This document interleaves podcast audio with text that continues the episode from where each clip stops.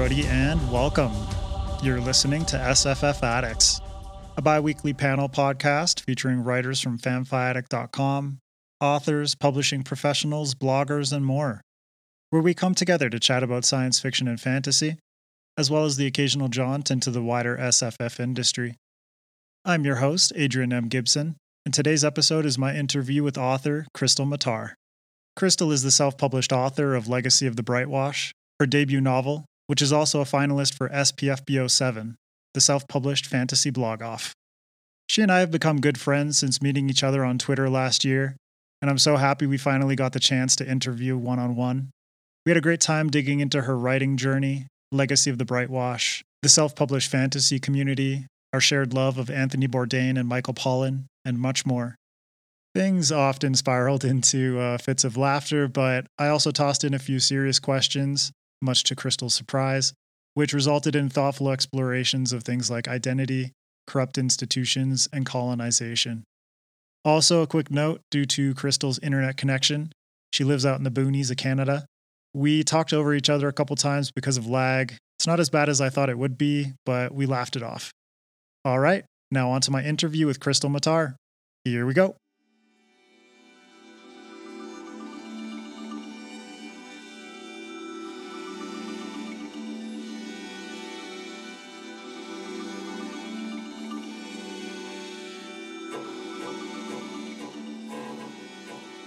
All right, welcome everybody to another author chat on SFF Addicts. And I'm super, super excited to be chatting today with Krystle Matar. She is the author of the Tainted Dominion series, including her debut novel, Legacy of the Brightwash, which I have right here. Yes. Yeah, this chunky boy. It's very chunky. And it's So also handsome. a finalist for the so handsome, a finalist for the seventh uh, self-published fantasy blog off. And she's also a parent and a farmer with a lot of children, even more animals, and an mm-hmm. excellent husband. And on top of that, she's a lover of whiskey, one of the most positive contributors that I know of to the self-published author community on Twitter, and someone I consider a dear friend, which is probably why this interview is going to be a bit of a shit show and more off the rails than usual.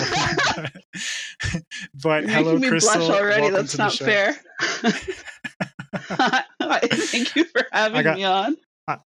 I got my glass of port here, so we can uh, we can cheers to get Got this a, interview I've started got off. a mug full of beer. Cheers. Cool. Well, uh, first off, it's great to see you again. And how have you been? Um, I've been busy and cold, but we're gonna make it. It's gonna be okay. We're gonna survive. There's a lot of snow here. Yeah, we're gonna make it through. One day we'll see the sun like Adrian. you got to come down to the equator for that. But Yeah. yeah. I'll have to try. well, to give readers a better sense of the real Krystle Matar, what was your relationship with reading and science fiction and fantasy growing up? That's a good question. Um I I don't remember a big introduction to fantasy. I, it was just always kind of both of my parents read fantasy, so it was just always there. It was just fact of life. you uh um I'm trying to remember some of the earliest stuff that I remember is Redwall, so I know that's something that we have in common. I think uh, Redwall and and the feasting scenes. Um, So many feasts. and then um and then right around 12 or so i stumbled on david gemmell novels which um kind of like rocked my world at the time where it just i was already writing but those those novels made me really want to i don't know take it seriously or whatever that meant. And just i just I remember holding those novels in my hands thinking, man, I want to I want to write like this one day. Like this is amazing. So I read all of his novels and then he passed away. And then I stopped reading fantasy because nobody else could quite compare to uh, the gap that he left. You and that's when I got into oh god, yeah, it I, I still get he died in 2006 and I still get emotional thinking about it. Um, but yeah, I just I I wanted to stay in fantasy. Like I, I loved the genre, but just nobody nobody else compared at the time. Um, and I that's around the time that I bounced off a lot of the um, the classics of the genre. So every time stuff like that comes up, I feel like, oh god, people are going to take my fantasy card away because I have no idea what books these are. but I think David Gemmell's well known enough that it buys me a little bit of street cred. But um, yeah, so after he passed away, that's when I got into cop novels and mysteries. And um, Dennis Lehane is a um, a writer out of Boston who writes the most incredible um, private eye type mysteries and thrillers and yeah and then i'm trying to remember how long ago but i can't remember. Um, i just wanted to come back to fantasy and it just so happened i was in um, the bookstore and i picked up a book by a gentleman named anthony ryan. Um, and in his acknowledgments he said um, David Gemmell is the reason he was writing. So it that felt that felt meant to be. Um, so I bought that book, and that was my first my first. I know, um, and he started self published too, so that would have been like his mm-hmm. his uh, transition book. I think he self published that book, Blood Song, and then it got picked up by a trad publisher um, and yeah, and, and then, then you know the Anthony Ryan, Brian's. Yeah, he he finished the trilogy, and he's got another trilogy called uh, Draconis Memoria that's so good. And then I think he went back to Vaelin recently, but um, I'm really far behind. And I and then but he's got a new trilogy now, starting with anyway. yeah, so just the time that I was away, fantasy totally changed. It felt like where um, all of a sudden um, stories were just a little bit more human and a little bit more relatable, um, at least compared to some of the stuff that I remembered bouncing off of. And and it's like, yeah, this is where I want to be. This is I want to figure out how to how to get here and do this. And then I stumbled on Twitter and um, accidentally found myself into the self pub community and um, launched my debut in 2021.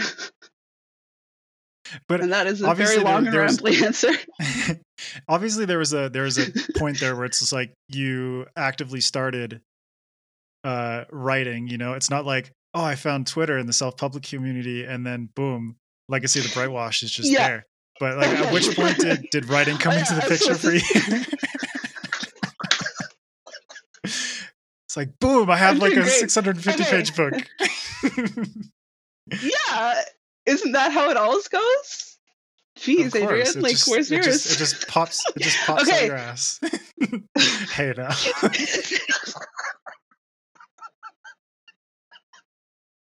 yeah, that's that's that's where. I can't. How am I supposed to answer this question now? Okay, so I took a I took um, an unwilling break from writing um, each time I had a child, um, just because having children is so incredibly exhausting that there was no yeah. mental energy left for writing. Um, and then after child number four,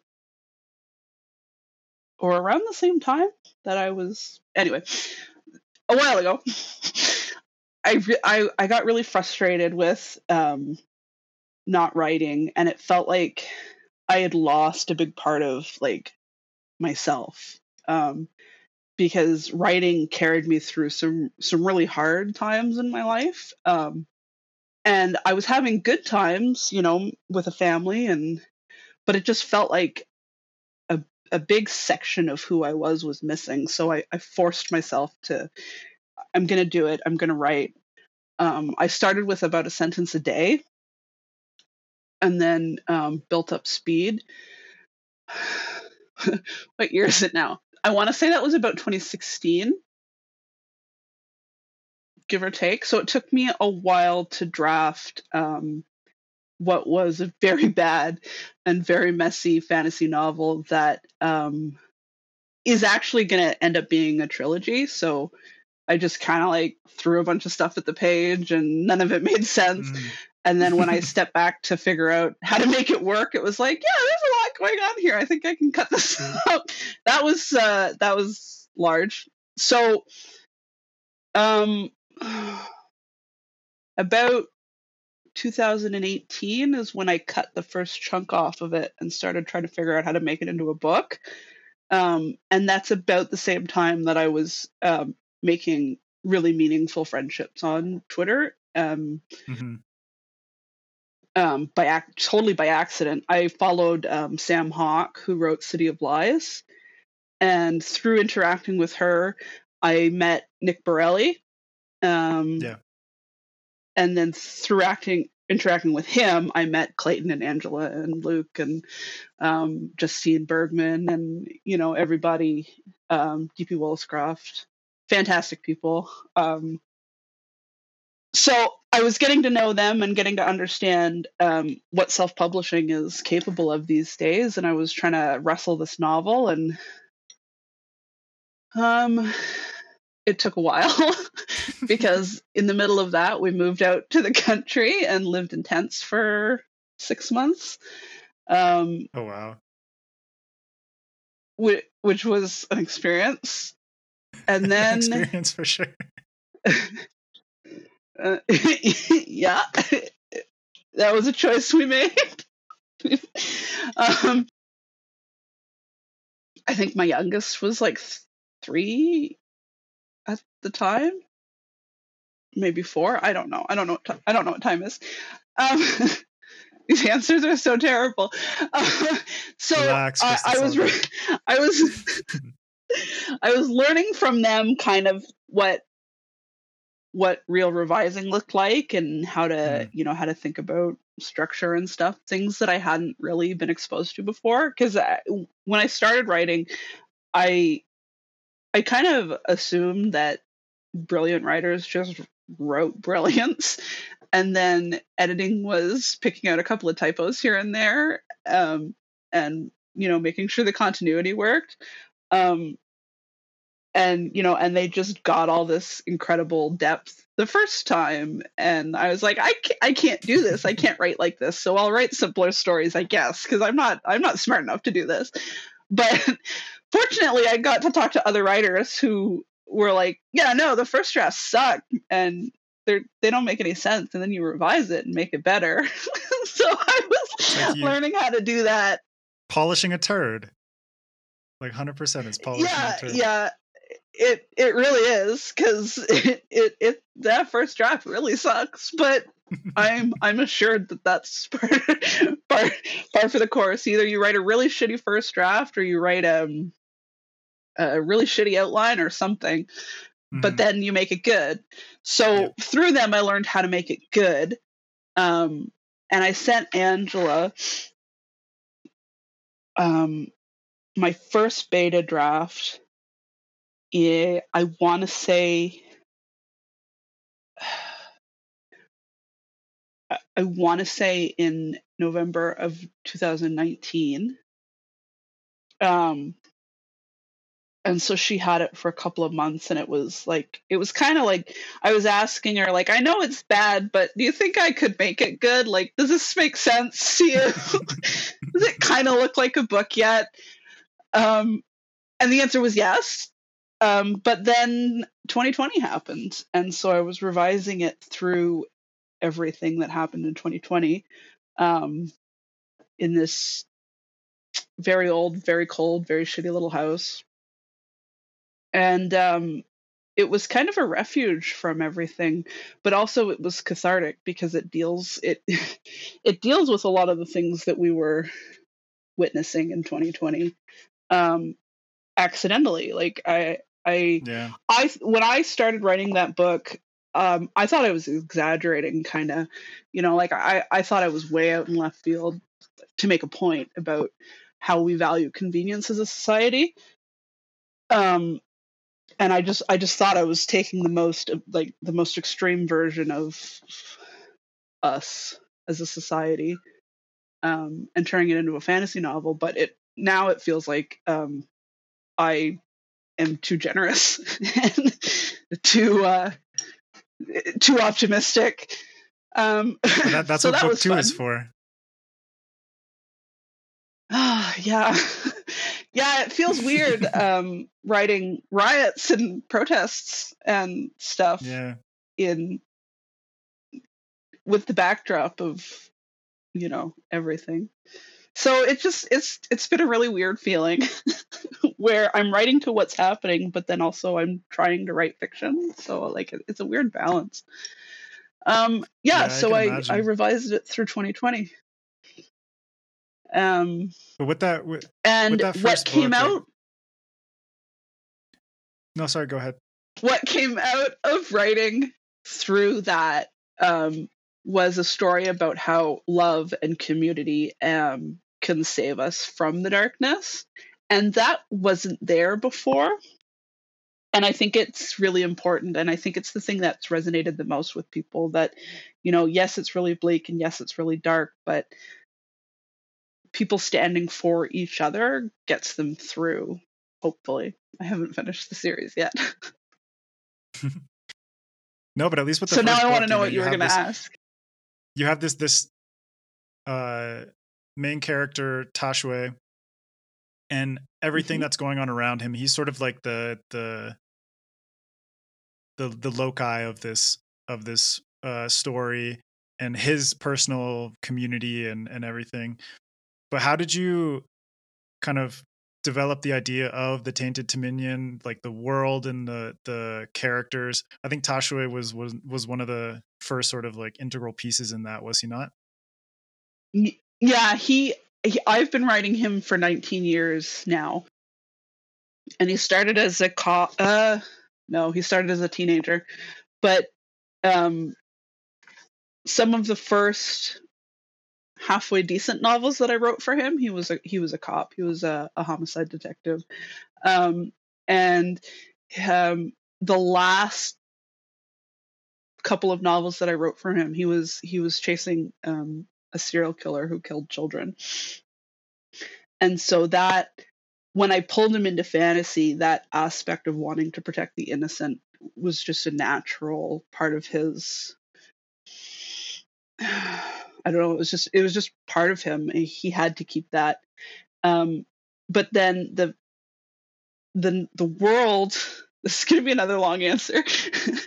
um, go for it it's all good. I started writing the fantasy world um, more traditional in in its time settings, so more medieval and um, you know Rise of the Farm Boy and all that stuff. And I really liked the world that I was doing, but when I decided I wanted to write about Tashue, I knew for sure that he wasn't going to fit in that for pretty obvious reasons. He's he's he's his own guy.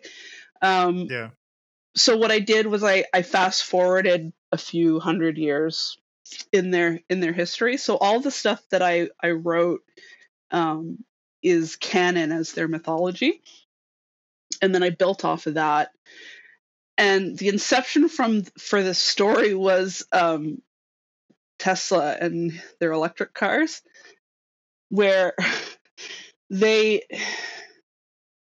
there, there's a lot of media about how electric cars are so much better for the environment, but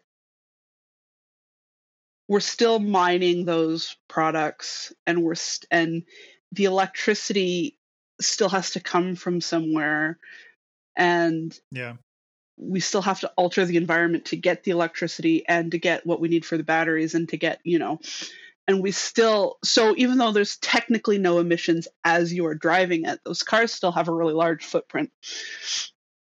And so i was thinking like what would it take what would what would it take for us to actually change how we um, commute as a society and it it's just like I, I can't even I can't even imagine what that would look like. Like I can't I, I don't know. I don't know what it takes. So it became a conversation about what people are willing to ignore and what people are willing to accept to maintain the convenience and status quo of of their lives. and listen, I'm complicit. I I have a truck. He's he's got a big admission. I'm not I'm not judging. I'm just you know it, it's just it started as a thought experiment and it evolved really quickly. Um, so it they have to face the fact that their convenience and their industry is driven by um, how much do I say without spoilers?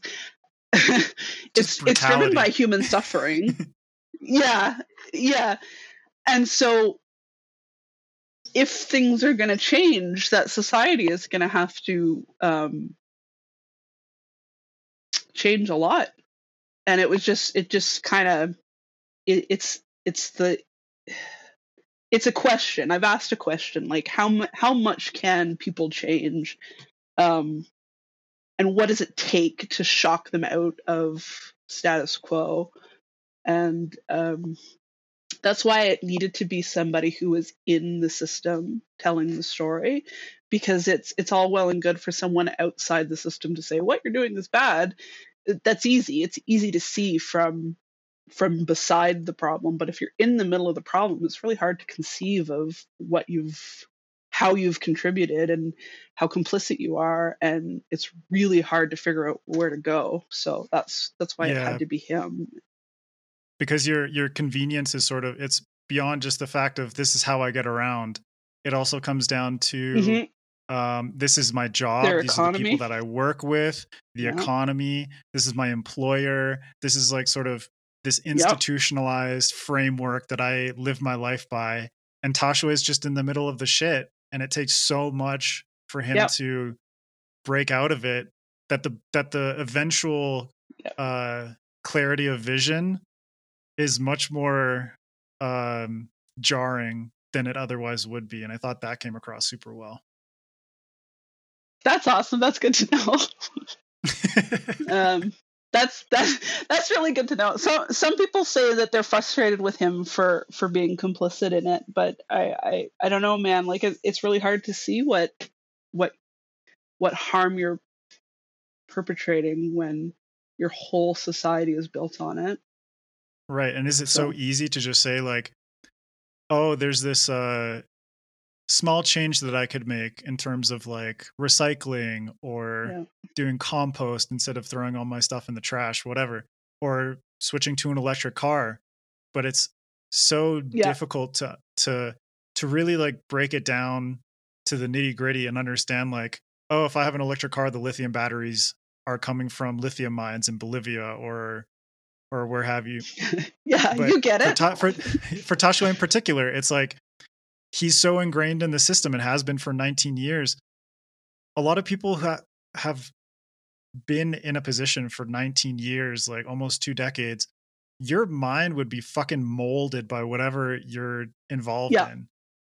And it would take a huge, huge hit to the head, you know, over and over and over again. It's yeah. not something that you can just change immediately. It's like, no, you need to, you need to yeah. be incrementally uh, opened up to the truth of the matter and then you have to get to the point of accepting it because truth is not always guaranteed to be accepted by people yep yeah you nailed it that's yeah that's exactly what i'm trying to say a plus you get a good that was a good book report Aw, thank you.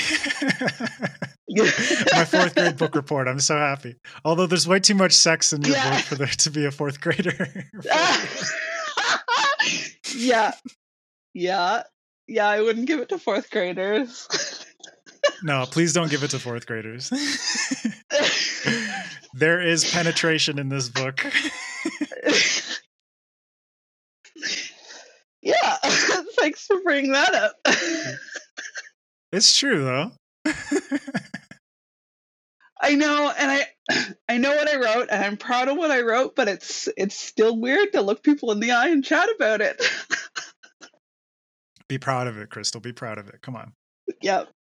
I'm doing good. but this but this actually leads into um, what I want to discuss about a few themes from Legacy of the Brightwash that sort of reflect upon its characters and its okay. stories. We've already talked about corrupt institutions, um, but beyond beyond like convenience, I think it also ties into things like individuality and freedom. And this also ties into your representation yeah. of indigenous peoples and tainted, talented, magical powers, however you've uh, incorporated that into your world. Do you want to elaborate on that? um, yeah. You're really dropping heavy questions on me, dude. So I always do.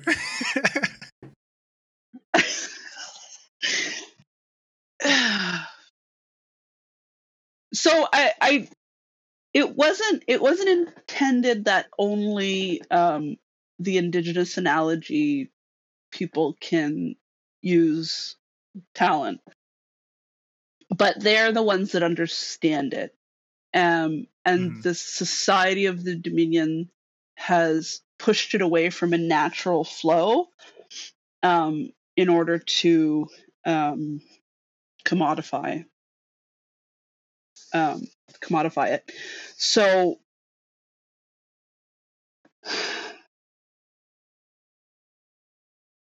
this is a really hard question to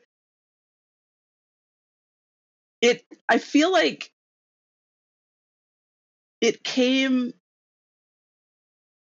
as part of the story just because the story became um, you know an uh, an analog of North America.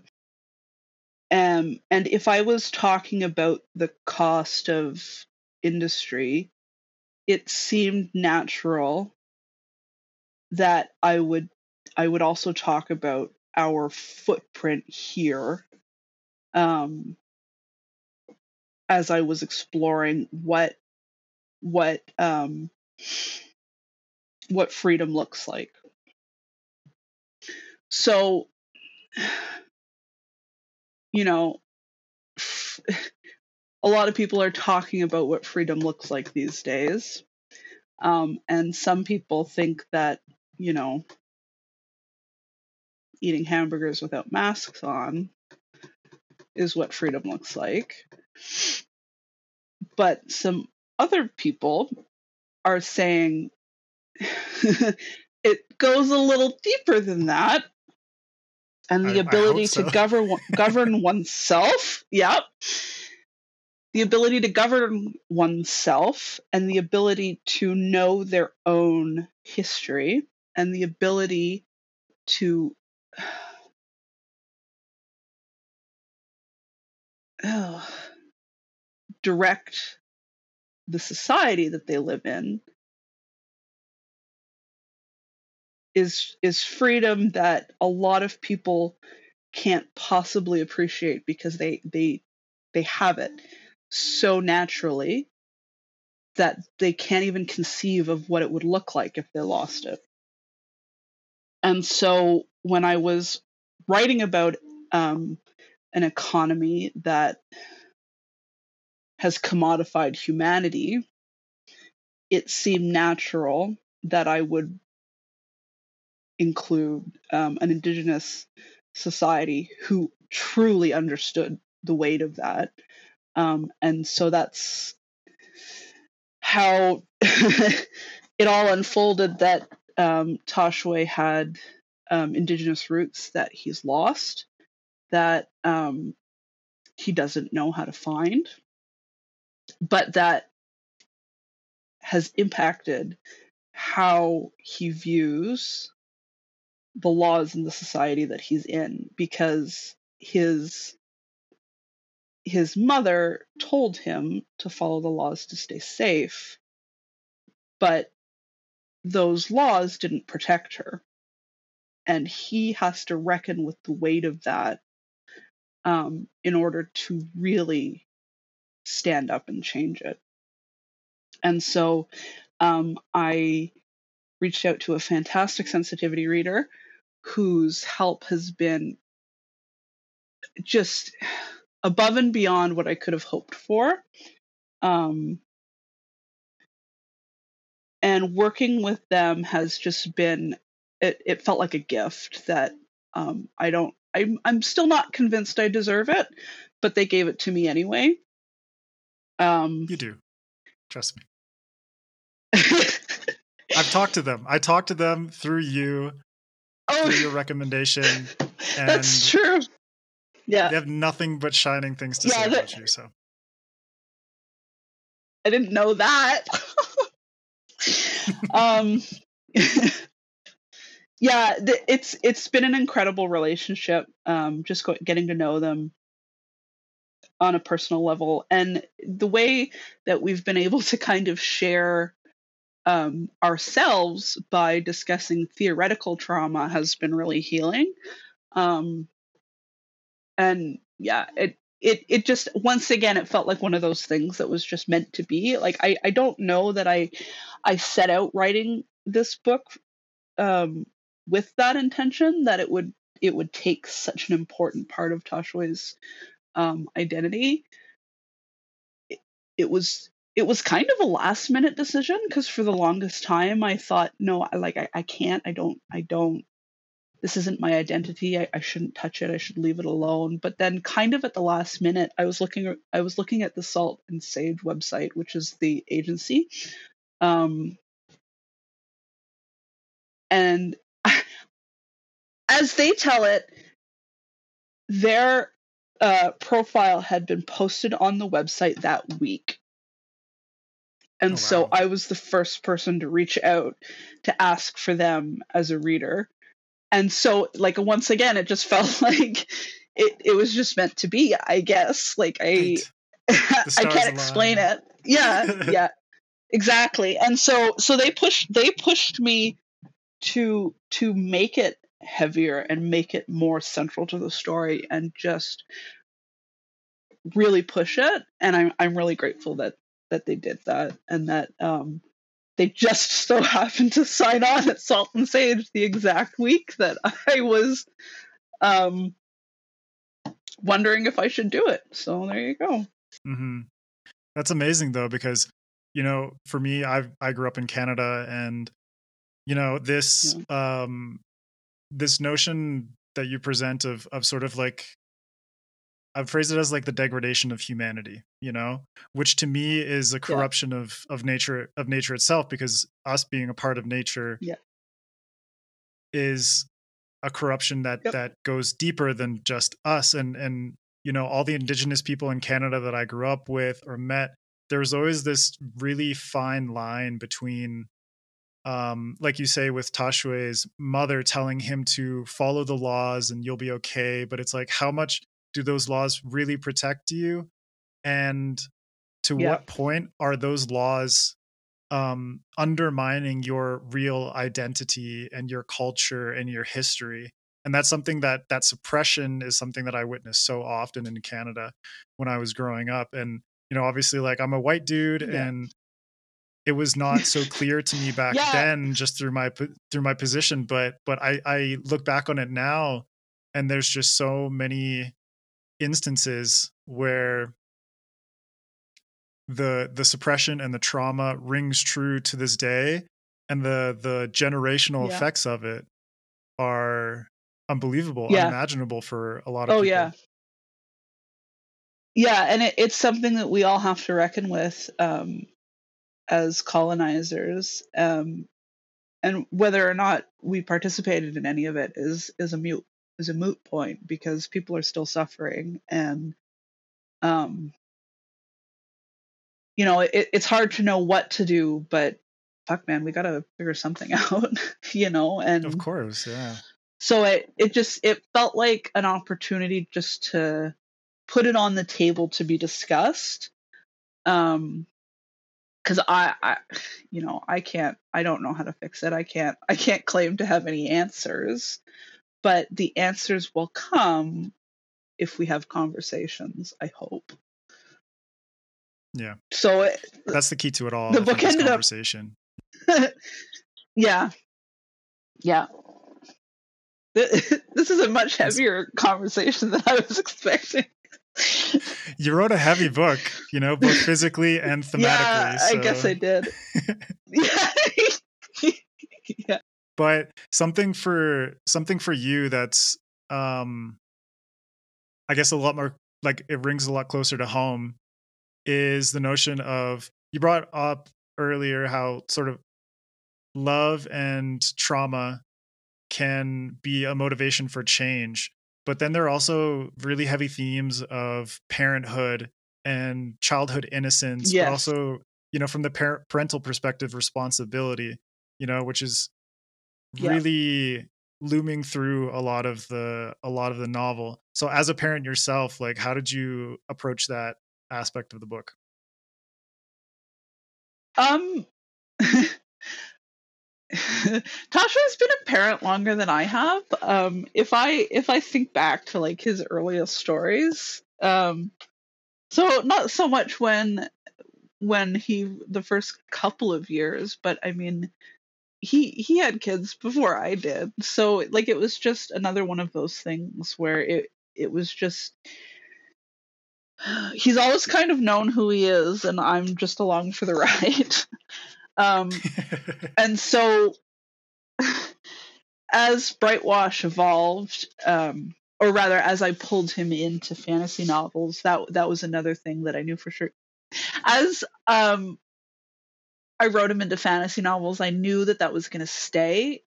Not necessarily because it was something that um, I experienced. Just it's just that it was it was true to him. But um, Stella being a parent was something that I I built because there just aren't a lot of mothers in fantasy. Um, and it just it felt like I think for somebody to look at him and see that the choices that he made were wrong, but he was trying his best. I think an, it would have to be another parent who would be able to see that and understand the weight of that in a way because um, parenting has no easy answers. Um, no yeah, there's no manual and there's no obvious uh, answers. And so I, f- I felt like when I was trying to create a love story for him, I I kind of knew that it, it would take another parent to understand him. Um, and that's where Stella came from.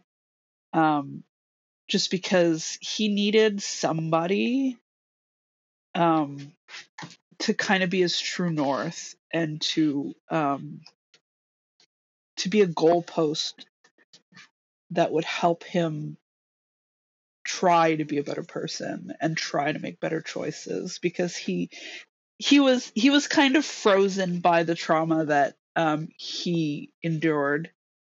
And he he's kind of seized up and he ceased to grow for a long time. Um, and so he was just kind of struggling through and barely surviving um, trying to raise his son. But he needed he needed somebody to show him that he, he was capable of more. Um, and it, it had to be a parent it it just it was just obvious. And it worked. I mean in in terms of how yay their uh their povs their sort of like dual perspectives overlapped with one another i think it fleshed out because it's like you see the externality and the internality of each character and the confusion that can sometimes come across of trying to trying to put yourself in someone else's shoes and oftentimes fucking up and not really understanding fully what they're Yeah. going through and there's a lot of miscommunication and and to me it was one of the more realistic romances that I've read recently in in fiction in general because there's just uh there's confusion and there's hesitation and there's the weight of parenting to give it all more complexity because it's like when I have the responsibility to this child, you know, from Tashue's perspective, it's his Yeah. son. To Stella, for Stella, it's um Caradwin. I think that's how you say her name, right? Yeah. Yeah. So there's there's just a weight there of responsibility to this child that a lot of the time supersedes, you know, getting all hot Yeah. and bothered about some sexy man or woman. know?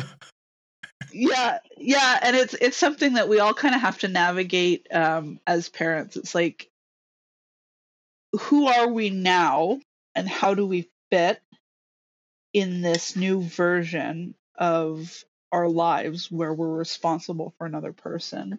And that's that's not to say that we cease to be ourselves but it it, it does change you know it, it changes um kind of all of a sudden you're thinking of the future in a in a different way and day-to-day safety and keeping these little hooligans alive in spite of Yeah. their best efforts um is yours walking yet Parenting.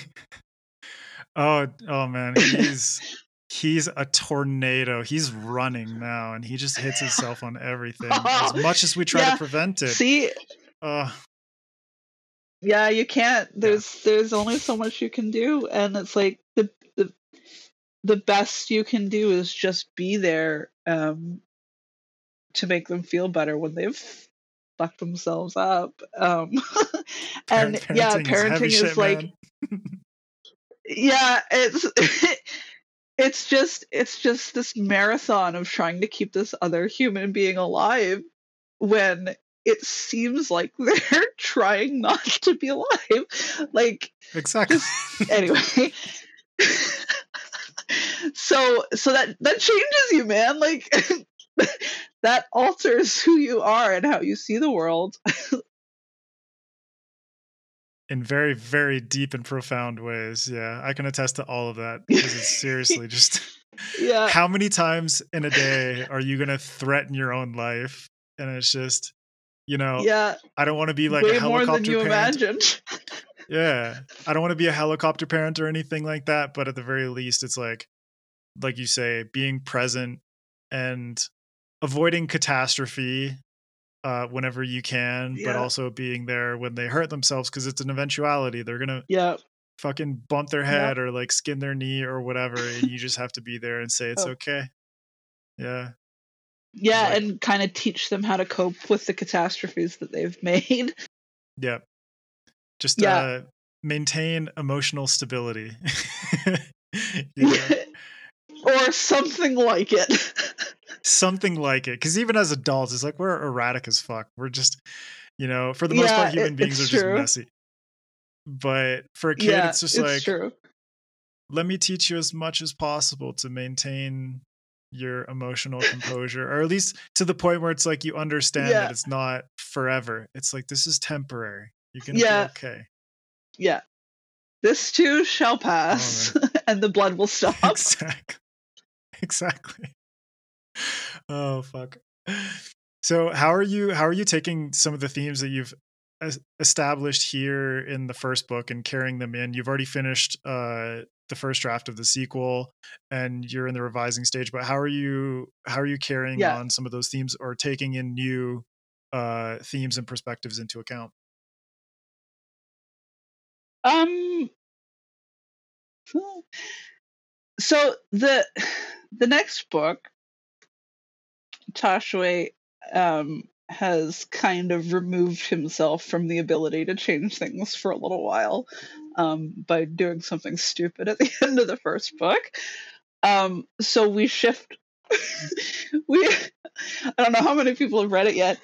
He, we shift um, to other people for a while while they try to clean up his mess um, and try to get through whatever comes next.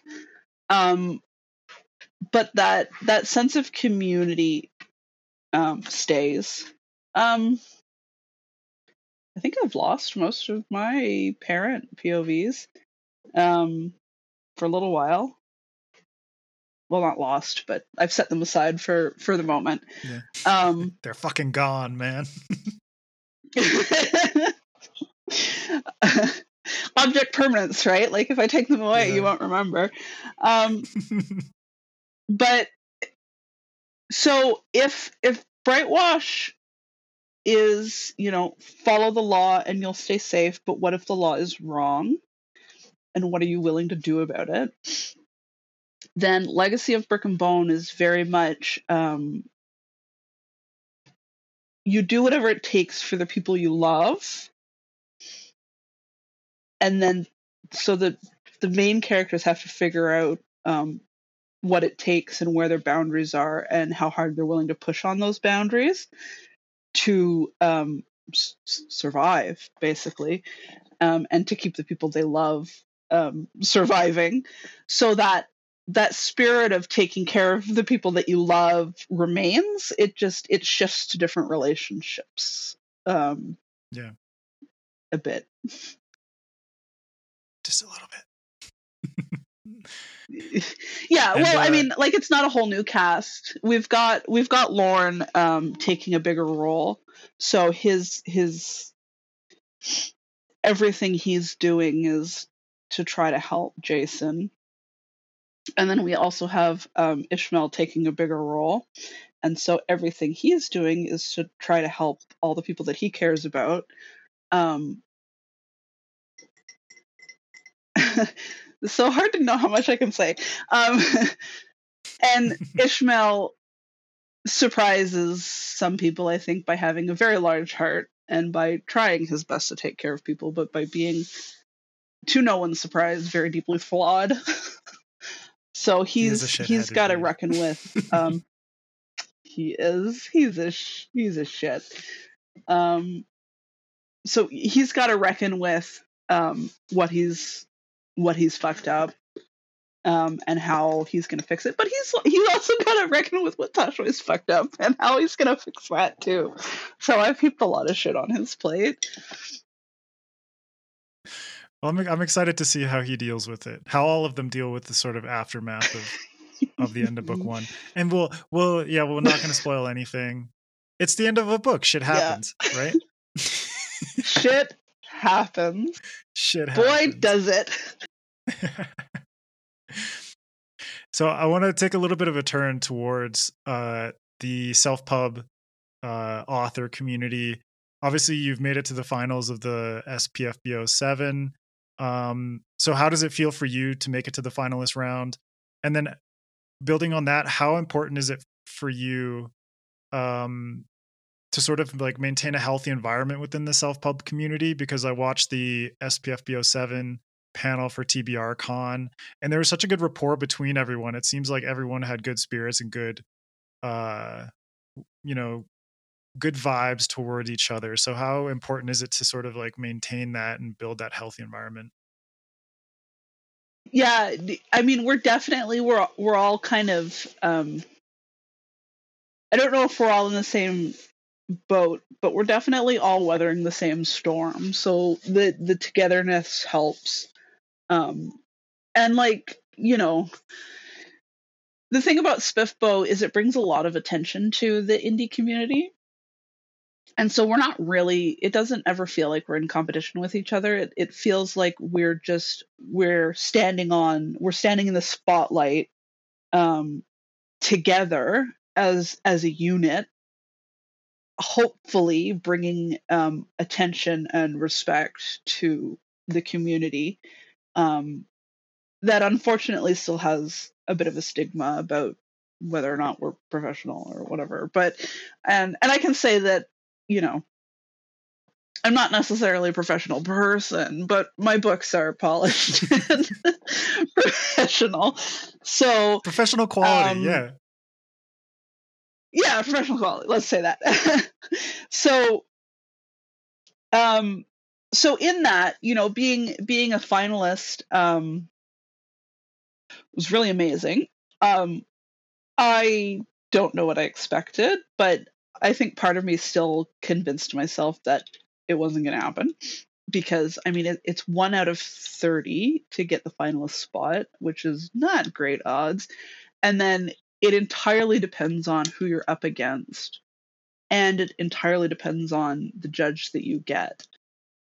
Um and there were some there were some heavy hitters in my group um and i i i have a bit of survivor's guilt because i feel like um some of those other books were really good too and i'm sorry um but that's that's just me but certainly bad, i hope okay. that people are It's just the nature out of competition. yeah. But uh, uh, I mean, hopefully people are checking out semifinalists. I think I think people are, and they should mm-hmm. because there there are really really good books out there. Um, and so yeah, making making it to the finalists ten felt like the win, and then now we're just experiencing the the long process of winning because all 10 of us have a lot of attention um, and a little bit extra clout in the uh, in the industry which is eh, very crowded. So it helps to have a couple of things that you can say that you've accomplished so that people recognize what you're up to. Um and then yeah the the other finalists getting to know the other finalists is really great. And just generally getting to know the the self-published industry has been amazing. It like it totally changed my outlook on um the ability to make this a career um and i'm looking forward to continuing um in this industry for a while thanks to the amazing people that i've met yeah. Well, on that note, what's your what's your take on like the current state of self-published fantasy or sci-fi for that matter?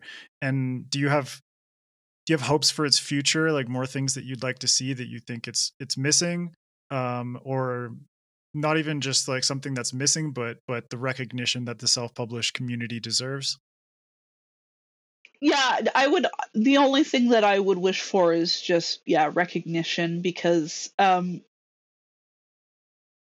I'm not sure that um, consumers talk about indie spaces quite the same way in other arts as they do um, in writing, and I'm not sure where that comes from because it's like if you talk about indie music, for example, no one ever really says that indie musicians aren't professional. Um, exactly. So, like, so I'm not really sure where that comes from. Um, but I, it is, it's definitely shifting. Um, where we are proving by working our asses off that the stories that we tell are are maybe a little bit outside of the box, but they're certainly um, you know we're working really hard um, to make professional quality products that um, can really resonate with people. Yeah, so I, am I'm, I'm delighted to be part of the the crowd um, shifting and gaining popularity and gaining respect, and it just it feels like a really cool space to be in where we get to experiment and try things out. Um, and if ideas don't work we just keep rolling and we can we can shift and pivot really fast and we can um, try some really wild things and and just kind of you know be the crazy art kids um, so I, i'm totally off the rails here so many distractions no, in this house. Um, but yeah, I think I, I I'm I'm really excited to be part of it, and it does definitely feel like we have. I don't want to say more freedom because it, it does feel like um, mainstream SFF is doing some pretty cool things too in in in tandem with us, and it, it just seems like the two crowds are kind of feeding off each other a little bit in a really cool way where mm-hmm. it's like indie tries something and it gets some attention so trad pub goes for it. And and then trad pub is is off into some new ideas and the indie crowd sees it and goes yeah that's that's a good idea. And so it, it doesn't necessarily ever feel like we're um totally in competition. It, it feels like we are bleeding together. And there's more and more writers that are doing both where they they have their their contracts with the big house but they're also self-publishing their own stuff. So it just it it feels like more um a more connected industry than i think i mm-hmm. was aware of before i got into it. Um and yeah it, it's it's exciting to see more respect No, I think you you hit it perfectly because obviously in the indie community there's more flexibility for experimentation and Yeah. the speed at the speed at which things go obviously the traditional publishing industry is much slower there's uh the Yeah. time it takes to edit um there's also the time it takes to uh print the books and and get it through all these different passes before Yeah. it hits the stores obviously they have to take into account retailers and transportation and all this stuff but in Yeah. the indie community there's like a much more fast paced nature to it but i like what you said that they feed off of each other because i think um, the indie community has the opportunity to uh, create new niches or at the very least give readers the opportunity to discover something that they really like and then that expectation is is established and hopefully the traditional publishers Yeah. pick up on that and start to seek out more diversity of ideas and, and representation. Yeah, the the indie community because we were able to move a little bit faster, we can test markets um, and see what hits, and and and it definitely does feel like the the big publishers are watching and seeing what what's working, um, and then and yeah, it's it's not it's definitely not um, one or the other. It it definitely both are doing some really cool things. hmm kind of like in tandem but also separate at the same time so it's like Yeah, eventually eventually there's there's often a confluence of of uh similar thinking and and that's when the industry really pushes forward more heavily as a whole towards bigger and better things yeah, yeah, yeah. It's it's really cool to be a part of. I'm, yeah, I'm in it for the long haul. I think. but it's also opened my eyes to the possibilities you know you you mentioned hybrid authors and i think there's so much more opportunity out there it's like you don't need to fucking pigeonhole yourself and and and think Yeah. that oh i'm gonna go into traditional and like and like self-publishing is my fallback or something like that it's like self-publishing can stand on its own as a viable uh path for an author Yeah. but you can also mix it up and do hybrid you can release a series traditionally but you can also release novellas uh self-published you can do so many more things and mix it up but i think all of it boils down to how hard are you willing to work to create quality Yes. content because people will go for the quality if it's shit that gets buried because it's shit so of course Yeah, yeah, yeah. I I never I never queried Brightwash. Um, I wrote a query letter. Um, but by the time I was, you know, I wanted to work with a sensitivity reader before I queried, and then the agency where I found the sensitivity reader also had editors, and so by the time I started getting um, that stuff going, it just felt like, well, why don't I just finish the process myself? Why why put it in the Yeah. hands of somebody else and and wait and see? And so yeah, for me, um, I I never queried Brightwash because I was too impatient to finish it. I just I just wanted it. I just if I was gonna make if if I was gonna make this work, I didn't want to wait for somebody else to take a chance on me. I wanted it to be like, okay, I'm gonna do it, and if I fail, then I, I'm done. It's fine. I tried my best. But if I, I succeed, your it's failure and you can own it. And yeah, exactly. Um, but I didn't want to sit in somebody's inbox for a little while waiting to see how, um, you know, if a market trend was going to be in my favor. Um, and I mean, no disrespect to people who go that way. Like, it, it, there are some really amazing writers doing really amazing stories, and um, you know, and I- they're great. I I love them. They're my friends, and um, I. But I just, I just, I think the best, the best thing I ever saw was um, when I was trying to decide. Um, Dyrk Ashton was on a panel with uh, a couple of other guys talking about the differences between self pub and um, trad, and Dirk said Mhm. that it's it's like the difference between being an employee and an entrepreneur and both of them are hard and both of them have qualities but you just have to pick which one fits your personality best and 100%. and when he said that it was like yeah light bulb okay okay i get it. And and then i was already hustling. I was thinking about who i'd i'd want for my cover. And i was thinking about you know what kind of editing i was going to do. And it was like oh i see. Yes okay i am an entrepreneur. Got it. So I think You- I made the have way too decision much, before I uh, knew that I'd made the decision. yeah. I think I think for you it's like your impatience would just make it too difficult to be Yep. somebody else's somebody under somebody else's belt. It's like you need to be self-directed yeah, and self-employed because you would get frustrated. You know, I'm like this a, a lot of the time too. It's like I've been my own boss for a long Yeah. time and I get frustrated when other people take too long to do something or do it in such a way where it's just like that's Yeah. not not what I envisioned at all. Yeah. know? No, just forget it. Let me do it myself. Exactly. Just fuck off. Yeah. Let me do it. yeah, exactly. Yep. So that that that was that was that was the statement that made it really clear to me that it's like it's not it's Mhm. not one or the other. Like they're both they're both of quality. It's just what do you want to be? Like what uh, how much how many different hats are you capable of wearing? Yeah. And how much control do you want? And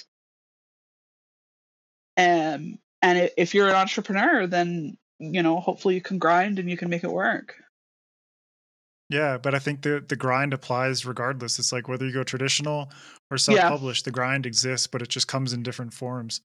You know, just depends Yeah. on what what yes you're willing to do yourself um and what you want to put in other people's hands. certainly self uh, or traditionally published authors are expected to be on social media um kind of having a presence. So it's like there i think there's less um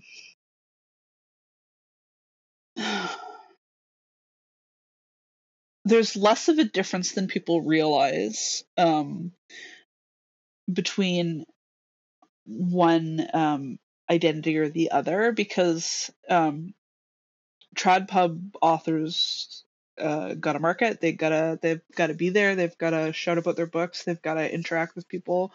It's just kind of like the backroom stuff that that we're in control of, but the the um the social presence is very similar between the two.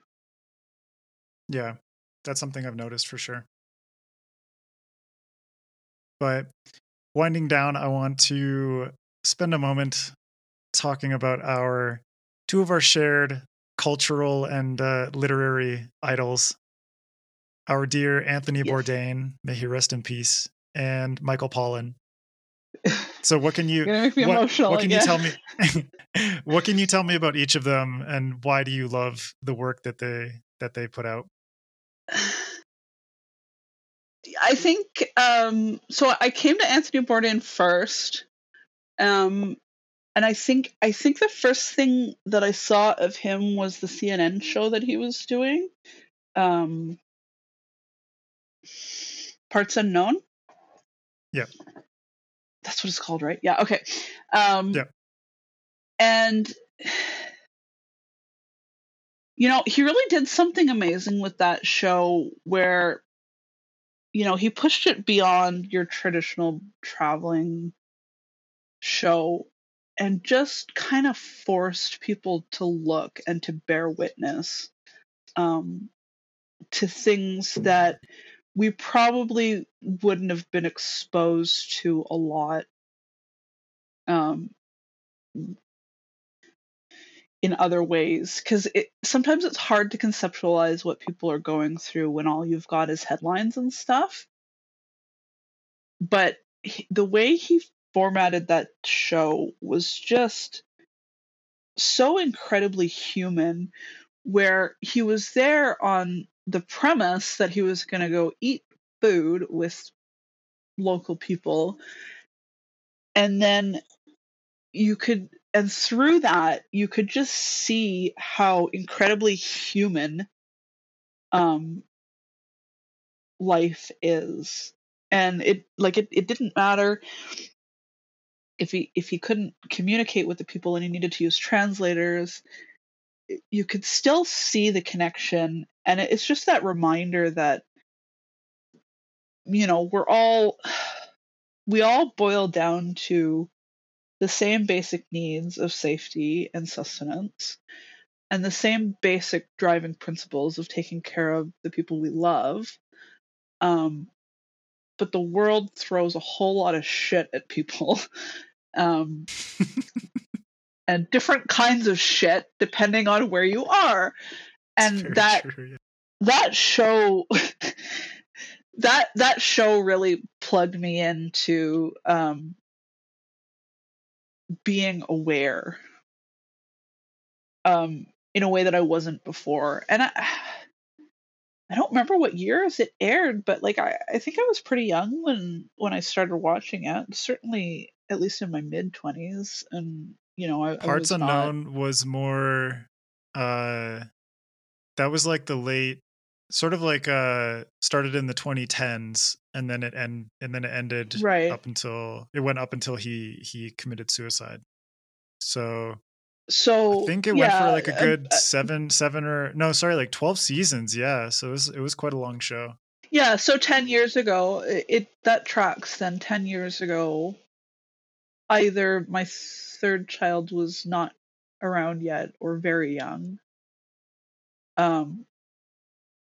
Yeah, so it it just plugged me in in a way that um I I hadn't been before.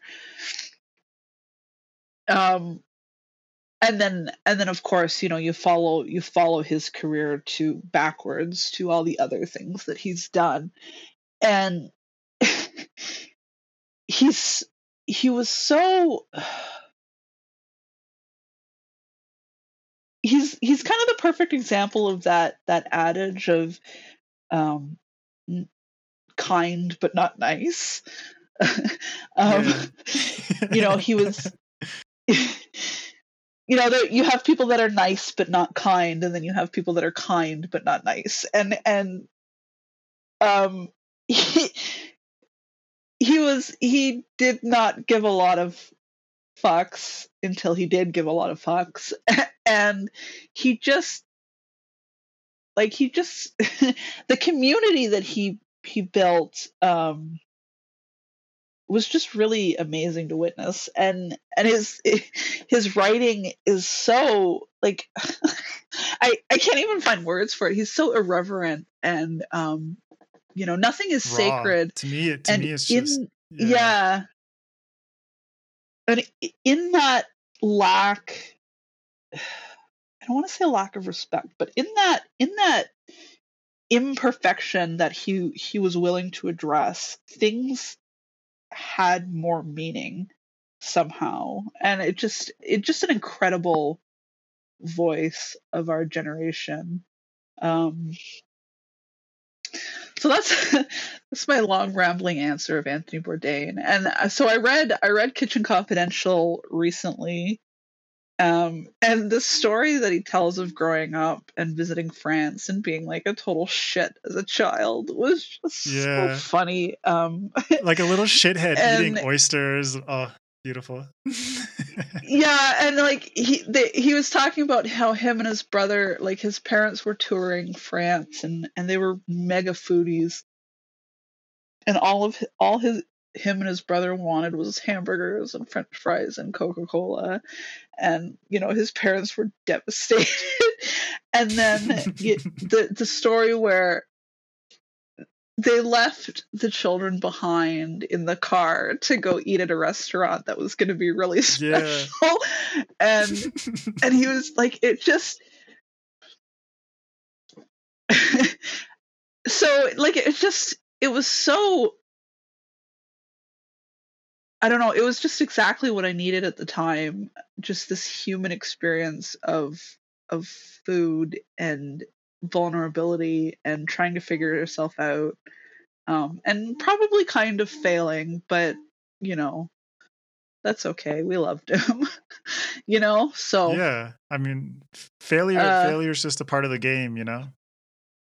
It's yeah, it's true. We we get we get really focused as a culture on winning and on success, but you know for every for every win there's there's losses and i think the losses shape us a lot more than the wins do because For sure. a, a win is is so temporary and um but the way we adjust when we lose seems to be more permanent so anyway that's my anthony bourdain uh Uh, rambling what about Michael Pollan?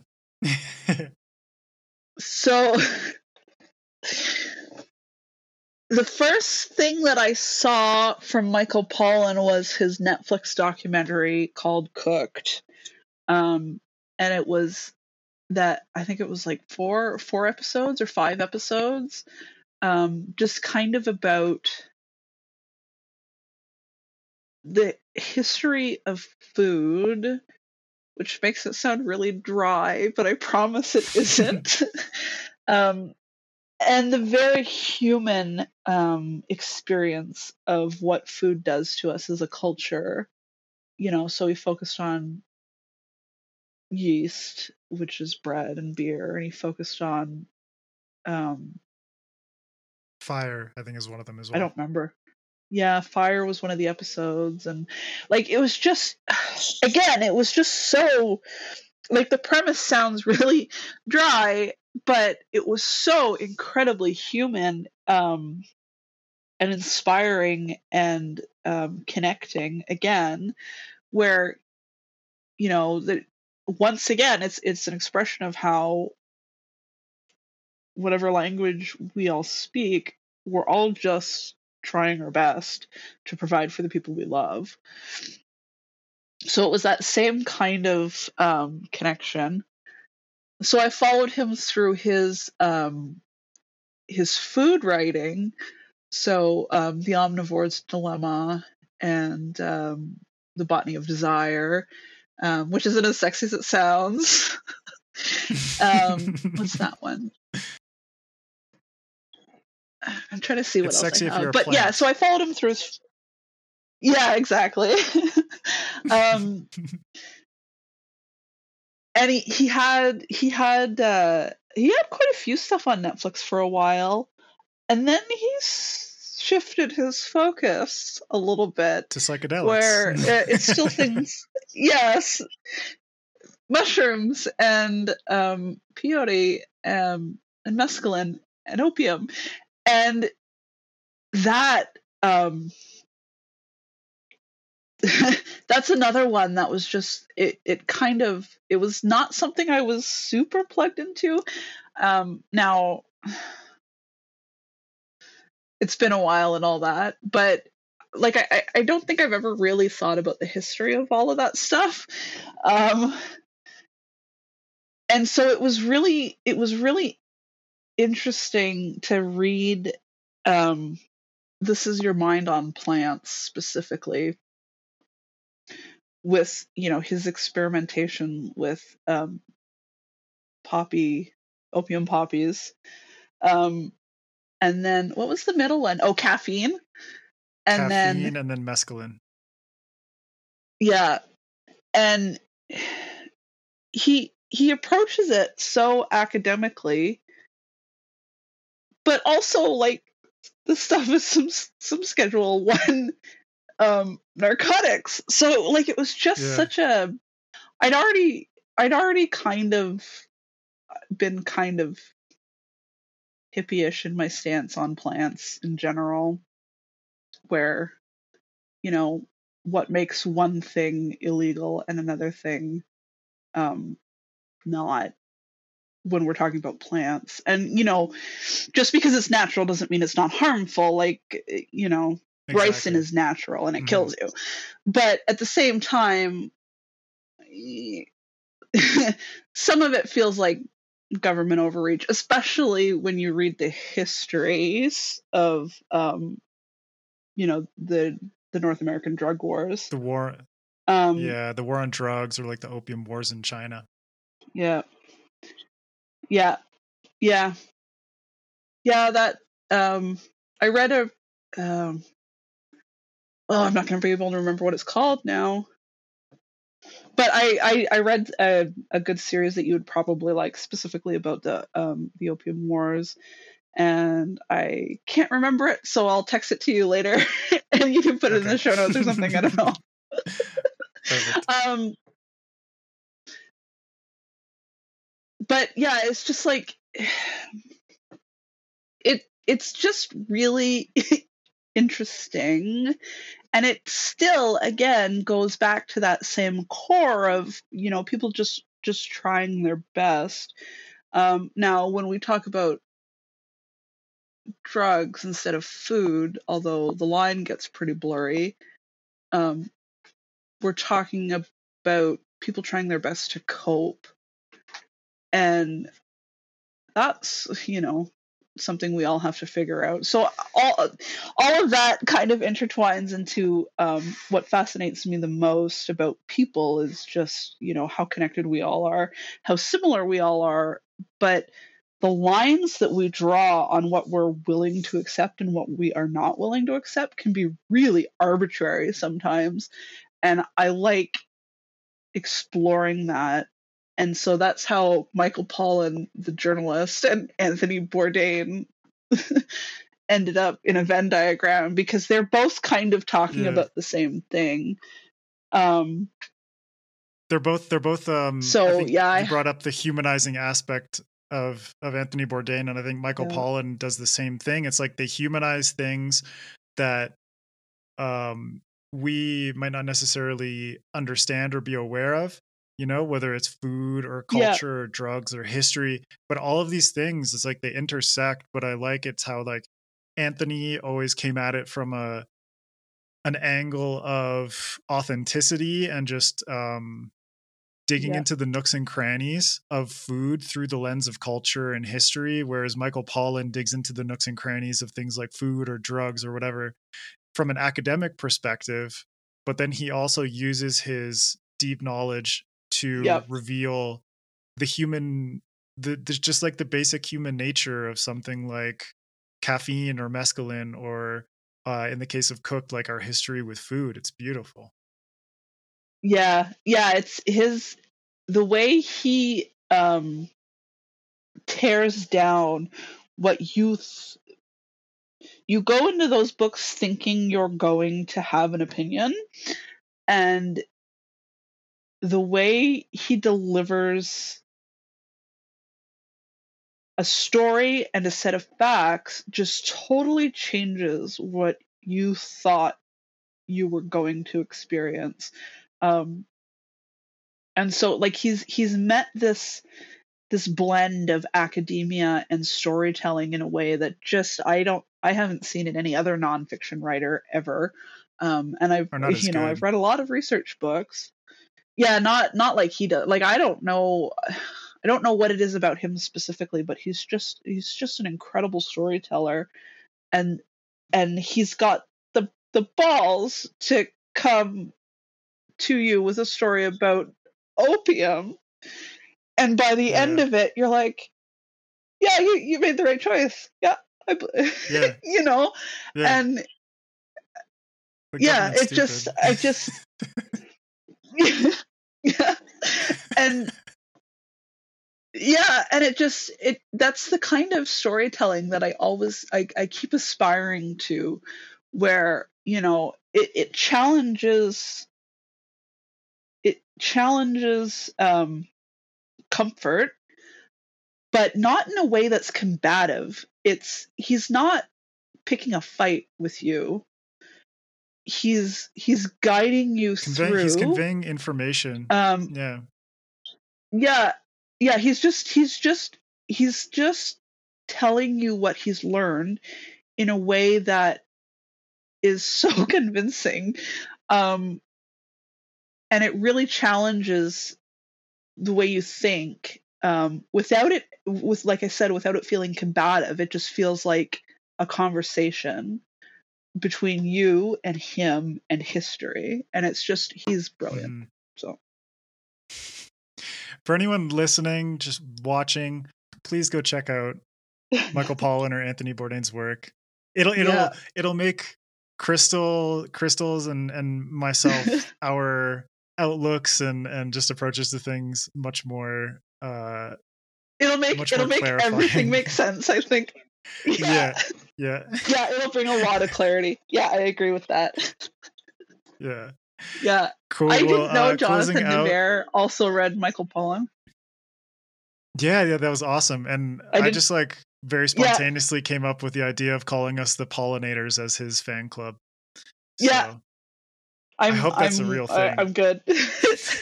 I, yeah. We should put it in our in our instagram bios if there's enough room. Oh fuck yeah the pollinator Yeah. michael pollan fan club. I'm so down for that. Yeah. Cool. Well uh let's do it. closing out uh what are you currently reading watching or listening to that you want to share with uh, viewers and listeners? Uh that's not michael pollan or anthony bourdain because we've we've uh, swooned over them enough. Um yeah honestly. I i can't say that i'm watching anything. I i haven't watched anything in a while. Lately i've been reading um i'm tr- i'm reading j.e hannaford's the skin. Um so she's indie. I have it i have it back here. Um this beautiful book. Um Nice. and she um she's written about selkies um and you know kind of an old old feel of magic. And i'm told that it it really defies your expectations which obviously is something that i really like. So i'm quite looking forward to reading more of that. Um, and i think more more people should read it. Um, i know um, benjamin from literature and Lo- lo-fi uh, had an interview with her recently, so that was that was a lot of fun. Um, as part of her his uh february she wrote i think yeah, February she wrote. Yep. Uh, yeah, he he reviewed um, the skin and he interviewed her for February she wrote and and she she seems like a lot of fun and her writing is just beautiful and it, it's kind of a, an expression of what indie can do where um, she kind of it's familiar and yet it it's so different and it, it's really good. She's really great. Um, nice.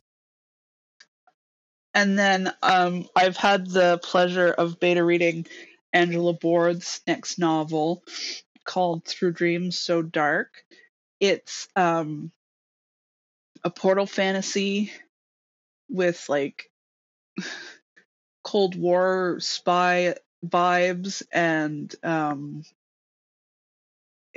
it it's another one that just defies um, categorization but angela is another really stunning writer where again she you can see where she nods to her roots as a fantasy reader um, some of the um, some of the staples of the genre Robin but then she's taking it. sure. she's yeah.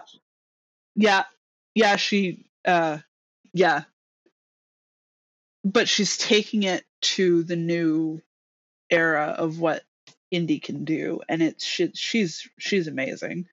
And maybe i'm biased because she's my you know i don't know. I don't even know how to classify her but like she's amazing. Her writing is amazing. So i'm really looking forward to when that publishes it so that i can uh, make people buy it. Throw copies at people. Mhm. and shout out to angela. She's fucking awesome. So Yeah, uh, she is, is that is that awesome. book related is that book related to fortune's fool at all or is this a standalone? No, so it's it's it's another series. So doing one Okay. giant series isn't hard enough. Angela is going to do two giant series concurrently. So I'm reading um beast I'm reading um yeah, it, this one's big. I'm reading that one and while I'm reading it, she's working on Fortune's Fool's sequel. So um because she doesn't have enough to do in the day, I guess. she's um she's going to publish two giant series at the same time, but they're they're just they're amazing. It's so everyone should go buy Fortune's Fool and wait for everything that's coming next. And go check out episode seven because both Krystle and Angela were on with Andrea Stewart talking about food and fantasy. It's just like Food. salivating so much. And yeah, if you Yeah, can't tell already, after talking about was- Michael Pollan and Anthony Bourdain, we love Yeah. food. yeah, that we do. Oh man, cool. Well, Krystle, thank you so much for taking the time to chat with me today. As always, an absolute Thank pleasure you. to see you. Uh, if you can tell viewers Thank and you listeners very where they can much for find you on having social me. media. Pleasure. Um, so mostly I'm on Twitter. Um, it's just at Krystle Matar. Um, that's where I'm most accessible. Um, and then I'm also on Instagram, which is again at Krystle Matar, which um, I don't update as regularly. And then my website is krystlematar.com, um, which I update even less. um, yeah, go pick everything. up Legacy of the Brightwash. Yes. Well, I've got mine too. I hope I don't drop anything. There we go. It's chunky, You chunky also boy. he's so hefty. So heft. I'm I'm trying to make the second one. Bicep The second one's a bit longer. yeah, yeah. I really feel bad for people trying to read physical copies. Like I, I feel like I owe them uh, restitution or something for any muscle Carpal tunnel syndrome amongst Krystle's reader. yeah. yeah, Oh man. yeah. There's gonna be a class right, action. But thank you so much. Honestly, I love hanging out with you as always. So thank you. Yeah. Thank you.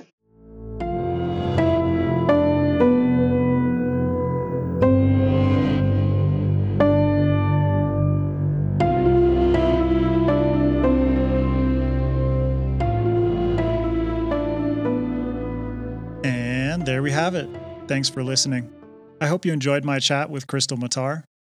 If you like this episode, please subscribe, rate and review us on your platform of choice, and share us with your friends. It helps a lot and we greatly appreciate it. You can follow SFF Addicts on Twitter or Instagram at SFF Addicts Pod for updates and more, or shoot us an email at sffaddictspod at gmail.com. You can also follow me, Adrian M. Gibson, on Twitter or Instagram at Adrian M. Gibson. SFF Addicts is part of fanfiaddict.com, so make sure to check us out there for the latest in book reviews, essays, and all things sci fi and fantasy, as well as the full episode archive for the podcast. All music comes courtesy of the talented Astronauts. Check them out on SoundCloud at soundcloud.com slash S-T-R-O-N-O-Z. All links for the episode are also available in the show notes. Now, keep reading, keep imagining, and we'll see you next time on SFF Addicts.